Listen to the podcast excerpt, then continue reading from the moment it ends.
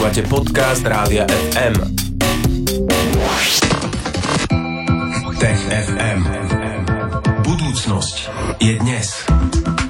Takže Tomáš Prokopčák, oficiálne ťa vítame u nás v Popo FM. Pekné popoludne, ahoj. Ahoj. Ahoj.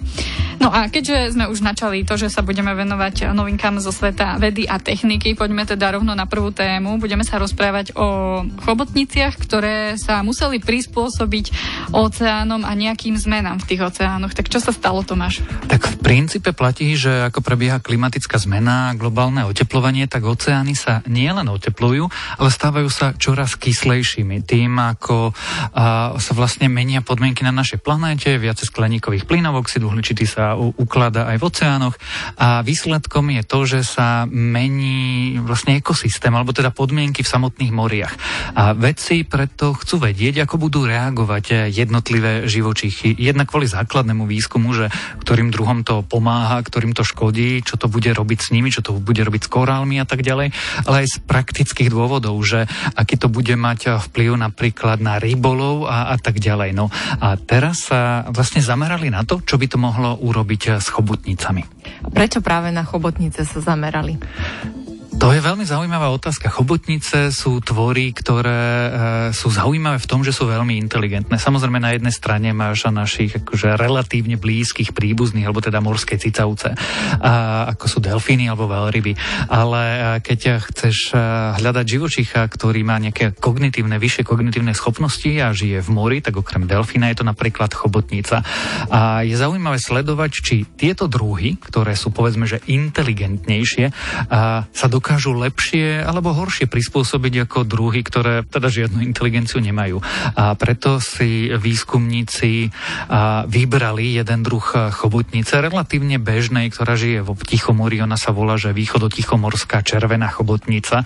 V Slovenčine asi ten vedecký názov bude znieť trochu inak, ale latinský názov je Octopus rubenscens. A keďže je ťažké sledovať takúto chobotnicu reálne v mori a pozerať sa, čo sa tam deje a v mori ani nevieš rýchlo nasimulovať tie podmienky, že sa mení acidita, teda kyslosť a zásaditosť toho mora, no tak jednoducho zobrali tieto chobotnice a urobili v laboratóriu experiment. A ta, ako to teda vyzeralo ten experiment, ako tie chobotnice reagovali? A tá nádrž, v ktorých e, tú chobotnicu, alebo tie chobotnice chovali, a bola, alebo teda voda v nej bola čoraz kyslejšia. A sledovali, čo sa bude diať po dní, po týždni a po piatich týždňoch. Postupne tie dávky e, zvyšovali a chceli vedieť, e, ako to dopadne. Pretože z iných druhov, kde už podobné testy prebehli, vedci vedia, že sa môže meniť metabolizmus, môže byť ovplyvnená schopnosť rozmnožovať sa, ovplyvnený pohyb, môže to mať vplyv na veľkosť potomstva, že sa budú akože vo výsledku menšie alebo väčšie rybky, ale nevedeli sme, čo sa bude diať s chobotnicami. No a takto vyzeral ten experiment e, v kontrolovaných podmienkach. A ako teda reagovali chobotnice? Na prekvapenie vedcov sa ukázalo, že chobotnice boli zvláštne, alebo zvláštne sa ich metabolizmus správal prvých 24 hodín, prvý deň. Ale potom, ako náhle sa tie podmienky e, zmenili a boli dlhšie, lebo sa postupne menili, teda po týždňoch, tak eh, vedcov prekvapilo zistenie, že tie chobotnice sa veľmi dobre adaptovali. Čiže eh, výsledkom tohto výskumu je relatívne dobrá správa, že no dobre, eh, kyslejšie oceány nie sú teda dobrá správa pre nikoho, ale pre konkrétne tieto chobotnice môže platiť, že sa vedia prispôsobiť a nemusia mať až také veľké problémy. Takže e, zhrnieme to, že je to teda dobrá správa. Chobotnice sa v tomto prípade vedeli prispôsobiť a značí to, že aj ďalšie živočichy v oceáne by to tak mohli vedieť urobiť? To nevieme. A pri pokusoch s inými druhmi to skôr vyzeralo tak, že sa nevedia. Vieme tiež, že korály majú veľký problém a blednú a teda nevedia sa prispôsobiť a keď zmiznú korály, tak zmizne celý ten ekosystém, aj tie rybky, aj tie ďalšie tvory, ktoré obývajú toto prostredie. Čiže to, že e, chobotnice ako relatívne relatívne odolné a zdá sa, že aj inteligentné tvory sa môžu zmeneným podmienkach do istej miery dokázať dobre prispôsobiť. Je dobrá správa špeciálne pre chobotnice, ale nevieme z toho vyvojiť ani nemôžeme, že vlastne iné druhy sa prispôsobiť dokážu, skôr nie. Toľko k chobotniciam asi a budeme sa v TFM rozprávať aj o malý moment o ďalších zaujímavých informáciách. Konkrétne sa budeme rozprávať o čiernych dierach. Tak je? Tak je. Tak je. FM. Toto je Rádio FM a my pokračujeme v tejto chvíli v Tech FM. Tomáš Prokopčak zo SME je tu stále spolu s nami. Už sme sa rozprávali o chobotniciach, o tom, ako sa prispôsobujú kyslejšiemu prostrediu v oceánoch. A teraz sa budeme rozprávať o čiernych dierach a o tom, ako by sme možno mohli z nich získať nejakú energiu. No Tomáš, ako to teda môže byť možné? ako si máme vedieť predstaviť, že z nejakej diery získame energiu? Tak v prvom rade čierna diera je skolabovaná hviezda a my už dnes získavame energiu z hviezdy, napríklad solárne panely. To je jednoducho získavame z nášho slnka a energiu. V skutočnosti asi platí, že akákoľvek energia nakoniec pochádza z nášho slnka, keby sme išli e, dozadu tým reťazcom tých e, príčin. Ale e, fyzici, astrofyzici, kozmológovia si už nejaký čas kladú otázku, ako získať energiu z extrémnych objektov. Čierne diery diery sú možno najextrémnejšie objekty, ktoré vo vesmíre poznáme a sú to veľmi hmotné objekty. No a keď už odčia z Alberta Einsteina, tak nejak tušíme, že hmota je energia, tak ak máme niekde veľmi hmotné objekty, tak je to potenciálne veľmi dobrý zdroj energie. No a to je tá ľahká časť. Tá ťažká časť je vymyslieť ako z čiernych dier, z ktorých nedokáže vlastne uniknúť ani žiarenie, teda svetlo, alebo väčšinu žiarenia, získať túto energiu, ktorá je tam uväznená. Uh-huh. A má niekto už aj nejaké nápady, že ako by sa k tomu dalo dostať, jednak k tej čiernej diere bez toho, aby nás to vcuclo a jednak k tej energii, ktorú chceme z čiernej diery čerpať? Nejaké nápady už v minulosti a fyzici predviedli. Jednak Stephen Hawking mal taký nápad, alebo teda, že teoreticky by sa dala využiť energia, ktorá z čiernych dier uniká vďaka nejakej kvantovo-mechanickej emisii, teda vďaka tomu Hawkingovmu žiareniu.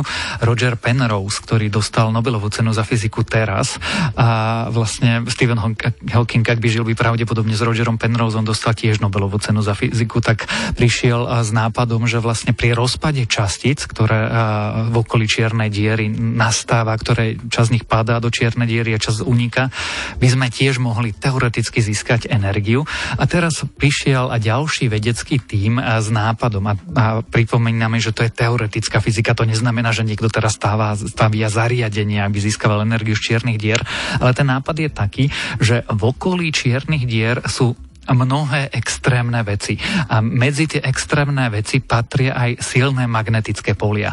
A ak by sme my teoreticky dokázali tieto magnetické polia na chvíľu rozpojiť a znovu spojiť, tak by nastalo akési urýchlenie častíc alebo nabitých častíc plazmy a pritom by vzniklo a uvoľnilo sa veľké množstvo energie.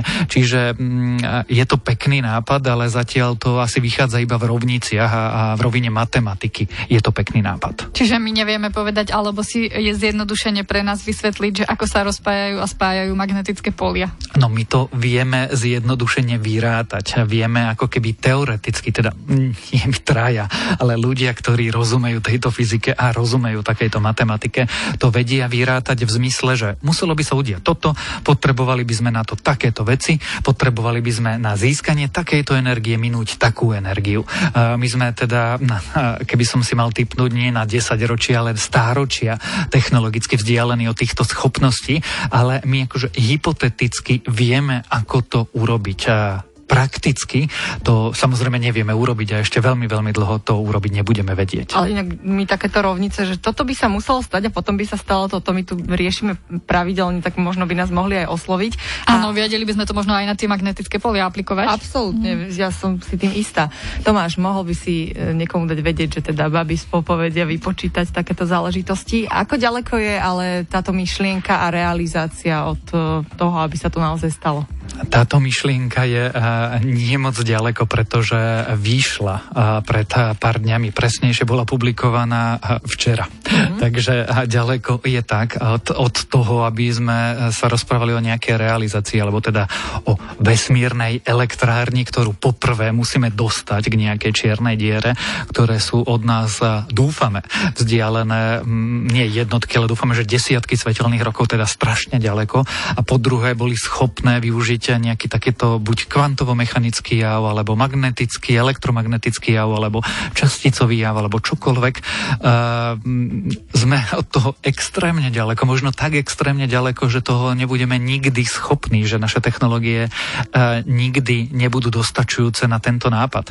Ale ten samotný nápad je veľmi pekný a tá fyzika, ktorá sa za ním ukrýva, je veľmi zaujímavá. No tak veríme, že jedného dňa uh, energia z nejakej skolabovanej hviezdy z čiernej diery, dobre, takto si to povedal na úvod, že sa s ňou raz možno budeme môcť stretnúť a veríme, že to takto dobre dopadne. Keď uh, padneš na dno, tak potom už sa môžeš iba odraziť, čiže aj skolabovaná hviezda sa odrazí a potom ponúkne tú energiu a veríme, že to bude mať takýto šťastný koniec. A šťastný koniec má aj dnešné TFM. Uh, Tomáš Prokopčak z Osmetu bol spolu s nami, vyzerá byť šťastný, tak sa lúčime s tebou. Ahoj. Ahoj. Tech FM. Budúcnosť je dnes. Stream, živé vysielanie a playlisty nájdete na www.radiofm.sk.